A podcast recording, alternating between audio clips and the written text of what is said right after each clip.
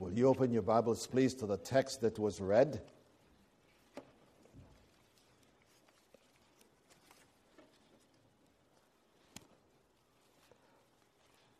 We have been going through a series of messages with the theme Reasons for Believing in God. And the first reason was because He exists. And we dealt with reasons we believe is because the Holy Spirit says He's real. And we begin this morning for the next four to six weeks, perhaps, on reasons for belief because Jesus has revealed Him as we are going to be studying this morning. You notice that the, the songs we were singing this morning all had the theme of Jesus in it because that's whom we are studying about today, and I trust that you were able to follow that. Please pray with me. I know, Father, we are going to talk about the one in whom you delight. But we are not capable of doing that in and of ourselves. Oh God. Only the Spirit can make known the things of Christ to us because He is eternal as the Son of God is as God the Father is. So guide us now, our Father. May no careless words fall from my lips, no careless thoughts from our minds, but may we be able to understand with clarity this morning just who this Jesus Christ is and why it is important that we know him and follow him. We pray in his name. Amen. W.E.H. Lecky, you don't know of him, and I know of him only because I have read some of what he has said. He said this of Jesus Christ The character of Jesus has not only been the highest pattern of virtue, but the strongest incentive in its practice, and has excited so deep an influence that it may be truly said that the simple record of the three years of his active life has done more to regenerate and to soften mankind than all the disquisitions of philosophers and the exhortation of the moralist. W. Lecky was not a Christian, didn't profess to be one, but he studied the life of Jesus and found that there was no comparison at all whatsoever to this Christ. I searched for and found, you may have heard it, but I thought it might be well worth reading again. One solitary life. He never owned a home. He never wrote a book. He never held an office. He never had a family. He never went to college. He never put his foot inside a big city. He never traveled 200 miles from the place of his, birth. He never did one of the things that usually accompany greatness. He had no credentials but himself. While still a young man, the tide of popular opinion turned against him. His friends ran away. One of them denied him. He was turned over to his enemies. He went through the mockery of a trial. He was nailed to a cross between two thieves. While he was dying, his executioners gambled for the one piece of property on earth that he owned his coat.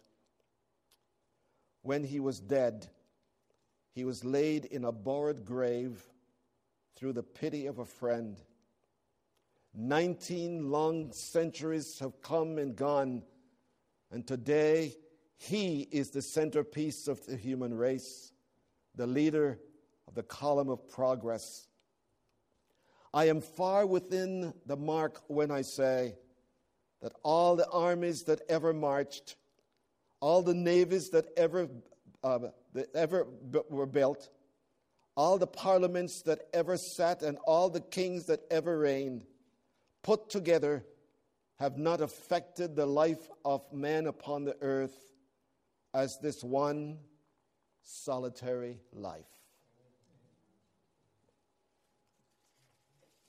When I gave Letha the title for the message this morning, The Peerlessness of Jesus, as she has said in many, many ways, are you sure that's a word? She was trying to spell something else. No, I said it's peerless. And, and if you want to check me out, you can check the dictionary later on, by the way. It is found in the dictionary. I have four of them in my own office, so I am not going through. Anyone knows what the word peerless means? I beg your pardon? Without peer. Without peer. Almost there. Incomparable. Nobody is able to come beside him and be equal to him. This morning, as we study this life of Christ, you might want to know why. We know Jesus loves me, this I know, for the Bible tells me so. But, my friends, how many people know that and it has meant absolutely nothing to them? It has not changed their lives. It hasn't given them the capacity to deal with the issues of life. I went to my computer last night about, I don't know, 11 o'clock, just to check to see if I had any messages. And there was a message from a friend in Toronto. She said, This has been a devastating day. My son in law, he's about 30, was shaving this morning and was arrested by a massive stroke. And we don't know whether he'll be able to walk or talk again. Less than 30 years old. How do you deal with life? If Jesus Christ is not whom he claims to be, my friends, we are on the sorry end of the whole mess we become what the writer says we may as well eat, drink, and be merry, for tomorrow we die. But Jesus Christ came into the world to confront everything with which we are confronted with and to give us the capacity, the ability to deal with them. But he had to be whom he claimed to be. He couldn't be Peter, he couldn't be James, he couldn't be John. He had to be Jesus alone. And this morning we want to look at two aspects of his life to begin this series on the life of Jesus. We want to look at his claims. His claims. Who does Jesus claim to be? This was the issue in John 8. If you read the entire chapter, the conflict was not upon about what Jesus did. The conflict was about who Jesus claimed to be. It is one thing for us to be able to say Jesus did this and Jesus did that. But then he claimed to be more than he did.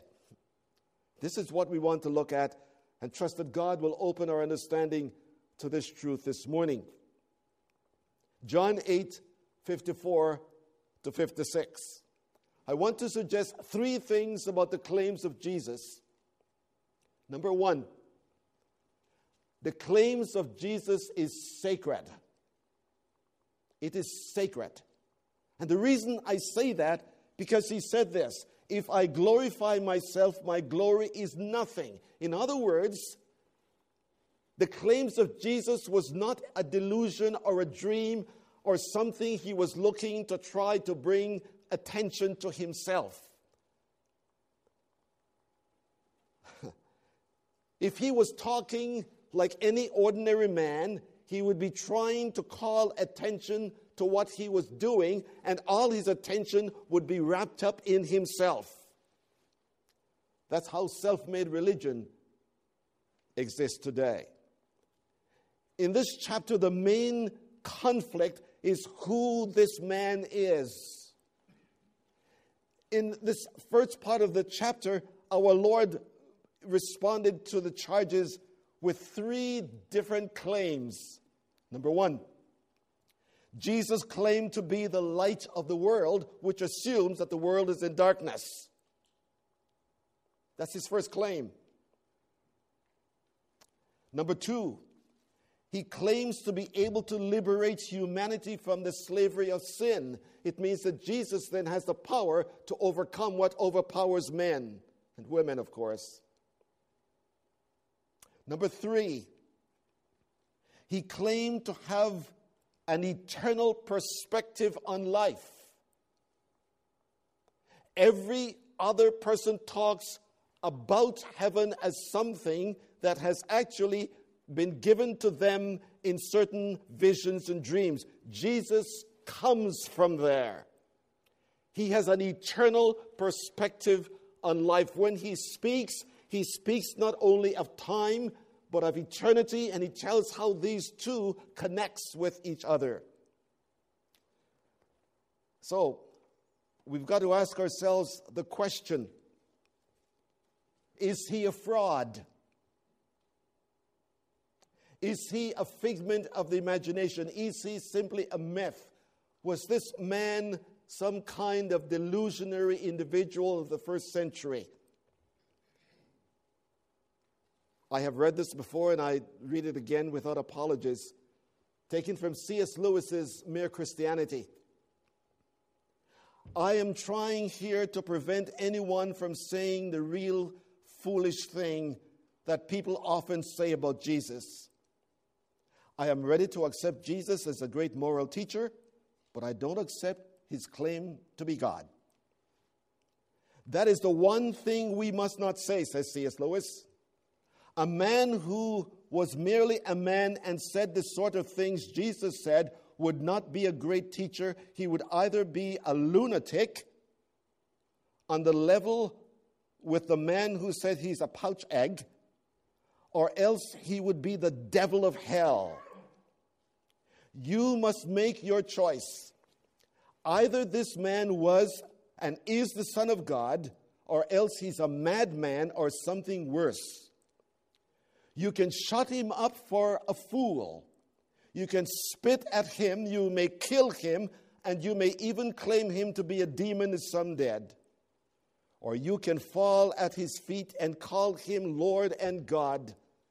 But let us not come with any patronizing nonsense about him being a great human teacher. He has not left that open to us. He did not intend to.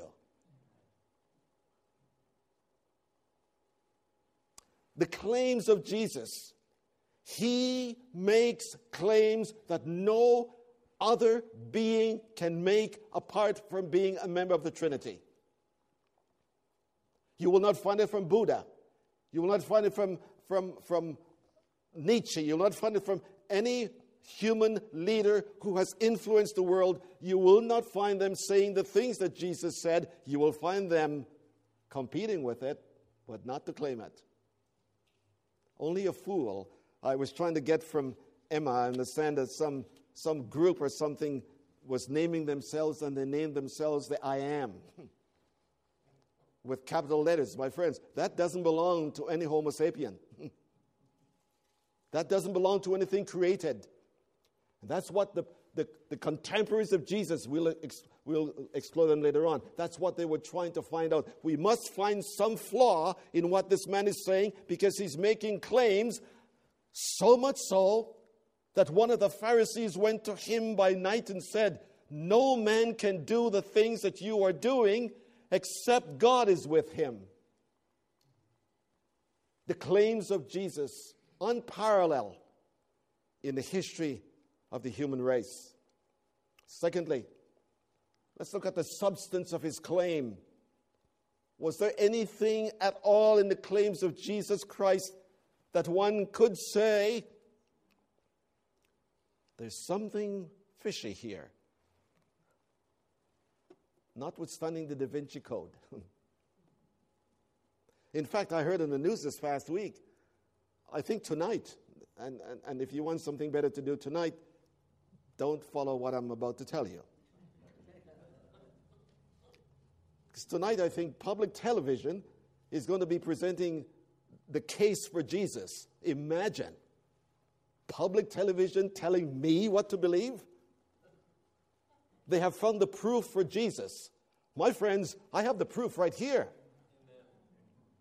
And not only do I have the proof here, I have the proof right here. See, this is not a figment of imagination. What this is, my friends, is really, as Jesus said, there is the truth. And so, what is the substance? Listen to what he says. Verse 54, the second part. If I glorify myself, my glory is nothing. If all I am looking for is to build an earthly empire around me, I am just like any other man. But listen to what Jesus said It is my Father who glorifies me. I, I want you to, to see something. And I checked this out myself. Every place where God speaks from heaven, he speaks to vindicate his son. Every time a voice was heard from heaven, it was God saying, This is my beloved son. Listen to him. This is my beloved son, whom I love. I have glorified you and I will glorify you again. God ultimately never says that of any other human being. He said it only of his son. So when Jesus said, It is my Father who glorifies me, he is claiming that the ultimate reality, the ultimate authority, vindicates his ministry on earth. He was not some other created being. It was God who was saying from heaven, if you please, if I may reverently say this, when God vindicates his Son from heaven, he was saying, a member of the Trinity is no longer in eternity, he is on earth. The substance of his message is that God was the one who vindicated him. God was the one who said to Peter, Don't equate my son or bring any other person up to him or down, him down to them and the month of transfiguration, Peter said, It is good for us to be here, Lord. Let me, let me build a temple, a shed for, for, for uh, Elijah, and one for Moses, and one for Jesus. Doesn't that sound good? Let me build one for Jesus along with these wonderful, historical, religious, Jewish leaders. And the moment Moses, uh, uh, Peter said that, the scripture says the heavens opened, a cloud came over them, and a voice came from heaven, and that voice said, This is my beloved Son, singular, not sons. This is my beloved Son. Listen to him, because the only one who could speak with an eternal perspective is the one who has come from the eternal dwelling. This is why it's important for us to believe in Jesus. Because if Jesus is whom he claims to be, and he is, he's going to tell us about how to get to heaven. He's going to tell us what's wrong with us and what God has done about it. No one else has that capacity. Thirdly, the sanction, the sanction of Jesus' claim. The claim of Christ in this verse is to place his claim, that his claim reaches beyond human history. The Jews claim that their history goes back to Abraham. Listen, if you please, in verse 56, what they say to Jesus. Your father Abraham, Jesus said, rejoice to see my day, and I'll come back to that. And he saw it and was glad. So the Jews said to him, You are not yet 50 years old. And you're talking about Abraham? You should see some of the comments that I've read on this. I can't imagine how anyone could get things out of that, but some scholars do. What, what are they saying? They are saying that the connection that we make to where we are now comes from one that was sanctioned by God 2,000 years before Abraham. The, the claim of Christ in this verse is that his claims go beyond human history. It doesn't stop with Abraham. He said, Abraham rejoiced to see my day. 2,000 years before the event, the scripture says that Abraham saw Christ. Now, try to put that one in your minds and come to conclusion. How did he see Christ? On our Wednesday night studies, we are studying the Beatitudes, and, and this week we'll be looking at what Jesus said Blessed are the pure in heart, for they shall see God. How do you see God? I thought you couldn't see God. Well, Jesus said in this text that Abraham saw his day. What was his day? Abraham saw the coming of the Messiah in the person from eternity. How did he see that? He was taking his son up to the mountain as a sacrifice to God by obeying God. And as he made his way up the mountain, Isaac said to his father, Daddy, I see the fire, I see the altar, but I don't see the lamb. Where is the lamb for the sacrifice? Here's Abraham. God will provide himself a lamb. In those moments, friends, Abraham is understanding that there will come a substitute. A substitute for what the lies he told, Abraham told. The lies Isaac was going to be telling later on. In fact, he goes beyond that. That sacrifice is, is going to come to God as an answer for God's judgment upon the sin of the whole human race, and it's going to be born by the lamb that God is going to provide. And Jesus said 2,000 years afterwards, Abraham saw my day and he was glad because he knew that there was ultimately an answer for the demise of the human race. Abraham saw that. Faith sees that. How do you see God? You see God in His works. You see God in what He's doing in human history. In fact, you read the 11th chapter of Hebrews, and the scripture says that Moses endured as seeing Christ. With your eyes upon Him, my friends, we can deal with the issues of life. Without Him,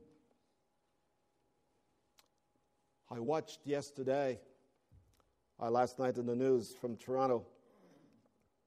I bet you've never had so much news from Toronto until I came here.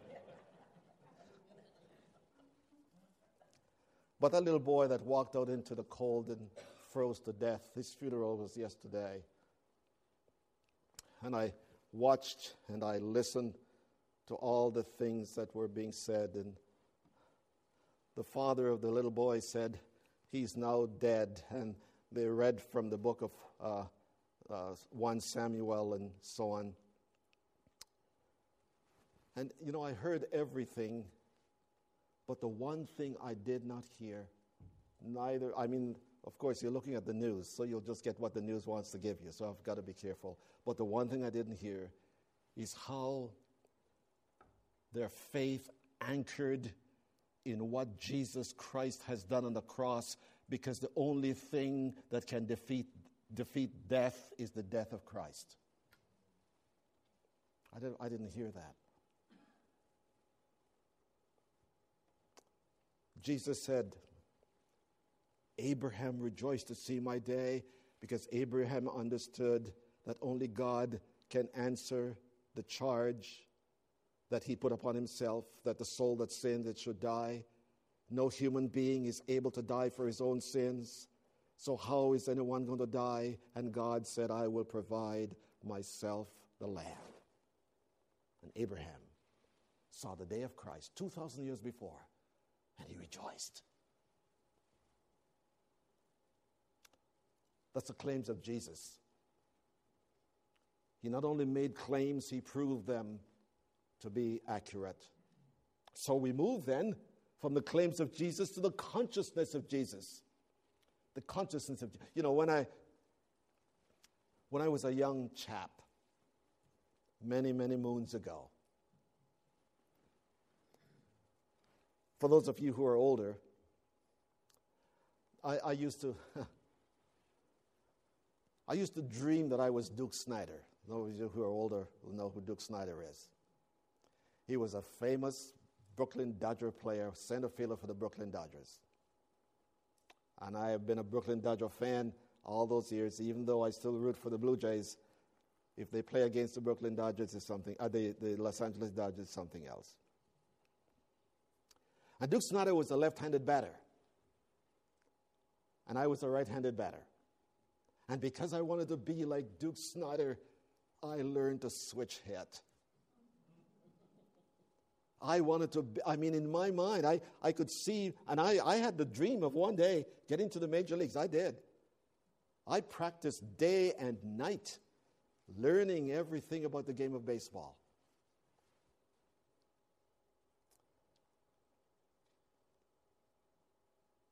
And then the day came when I was not Duke Snider.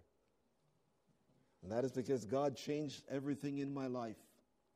But I lived with this sense of seeing myself at the bottom of the ninth inning, the Dodgers behind by one run. There are two runners in scoring position, and I am up to bat. You know how the game ended.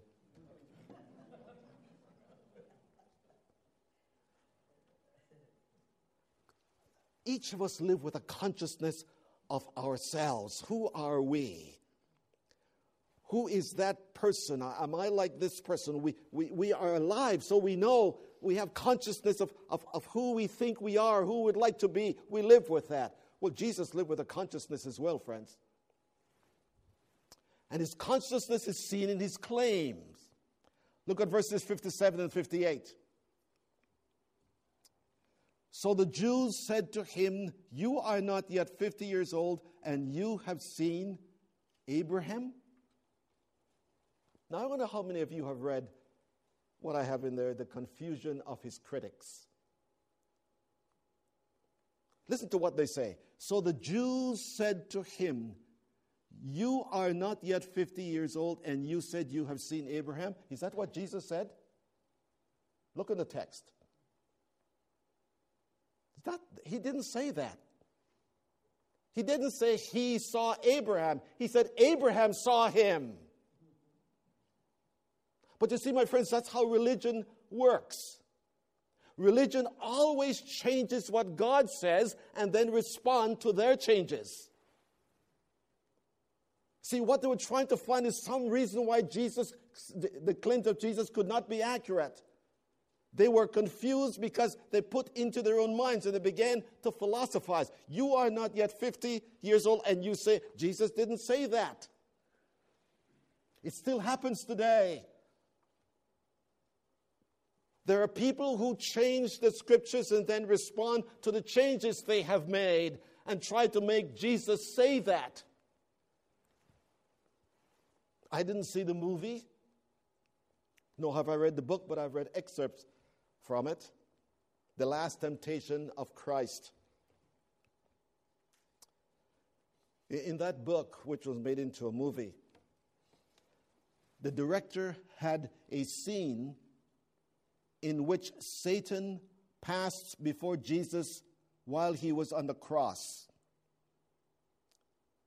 And the author, the, the, the director had Satan saying to Jesus, you should have rejected the cross. And Jesus is agreeing with Satan. I should have rejected the cross. You could have had a home in Bethany. I could have had a home in Bethany. I could have been married to Mary or Martha.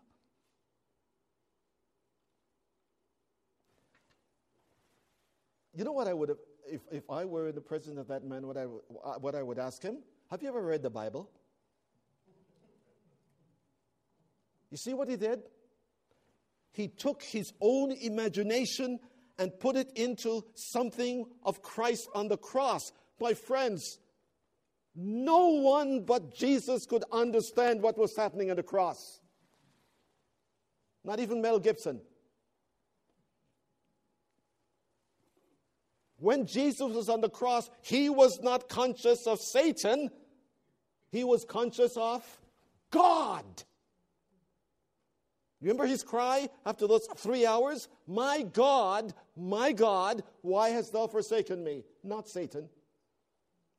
Satan had nothing to do with the cross.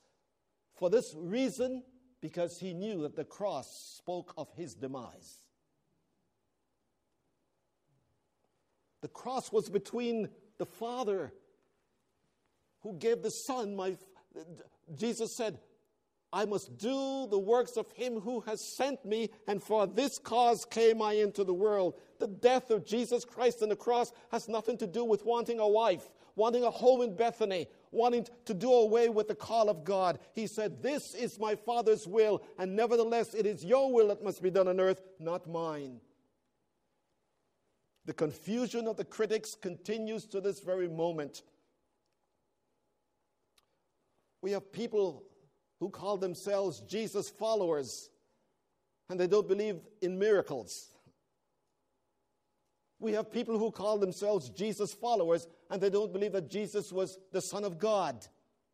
We have people who say they believe in Jesus and they say, but he was never raised from the dead.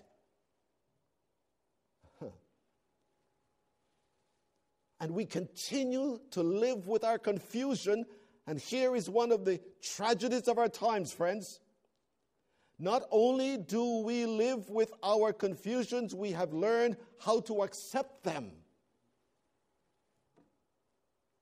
We are now able to live with conflicting views of Jesus. As one woman said, I am a Muslim as well as a Christian. How do you put those two together? But we have come to the place where our confusion is now a sign of maturity. Where our denial of truth is a sign of intellectual honesty. Huh. The confusion. I can give you a lot more, but I don't need to. Because I want to get to the confession before his critics. Not only do we see the critics confused, but we see his confession before them. He didn't back away from it. Listen to what he says. You say that you are Abraham's children. Abraham rejoiced to see my day. And if you were Abraham's children, you would be saying, Abraham was right. Abraham was right. But I want you to know something. Before Abraham was, let me, let me suggest something first. In the King James translation, he said, Verily, verily, I say to you. The newer translations transliterated the word, the Greek word, and the Hebrew word as well, to say, truly, truly. Or, this is truth. What is truth? Before Abraham was born, before Abraham existed, there was a time when Abraham did not exist. Not somewhere else in yonder star, he did not exist. So before he came into existence, I existed. I am. I am is a term for deity that is used by God alone to speak of the self existing one. Whenever we read the word Lord, capital letters, or Jehovah, we're looking at the transliteration of the, the term I am. And Jesus said, Before Abraham was, not I was, because that means that he had a beginning. I am. He had no beginning. So, divinity has no past or future, but always present. To say I am is to declare one's deity. He introduces it with this this is a truth. Jesus said, If I do not say who I am and tell you something else, I will be lying the same way you are living a lie. Jesus cannot deny himself. The word from which we get the word verily, verily is the word Amen. A M E N. Literally, the word means it is so. We usually use it to conclude a prayer, but that's not the way the word is used here. By saying Amen is like saying yes. But more than that, let, let me tell you what is happening here. Jesus is not simply saying that he has come with the truth. He's saying he is the truth. I'm not only telling you something which I've gotten from someone else, I'm telling you what I have said. Abraham lived anticipating my day, and what Abraham was anticipating is now here. He's now here. That's why we were singing the songs this morning focusing upon Jesus and who he is. By claiming that he is the truth, please listen, Jesus implies that all he claims is true and nothing is false. Therefore, it is the fundamental pers- uh, pr- uh, uh, pursuit of life. This is fundamental. That anything that contradicts what Jesus said is fundamentally false. We cannot, we, cannot, we cannot and we will not apologize for that.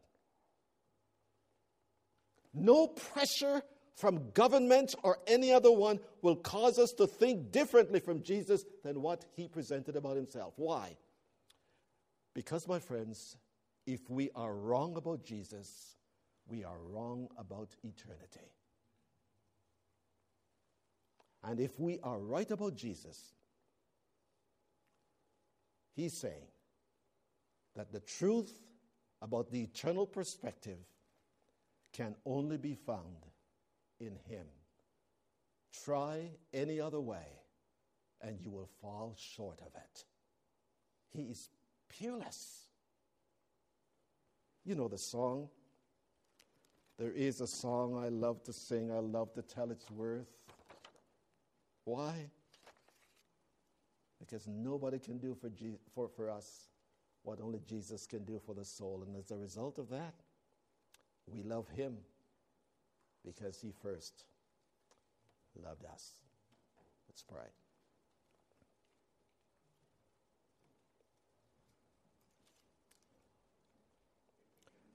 Father, it could be that someone has been struggling with why is it so important to worry about Jesus? Well, I trust that the answer came that if you miss Jesus, you miss all of life in this life and in the life to come.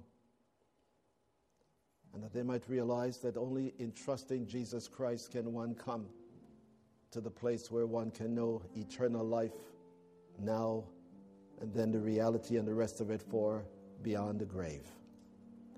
May your Spirit take your word and fulfill the purpose for which it was delivered to bring glory to yourself and to bring the message of salvation to us all. In Jesus' name, amen.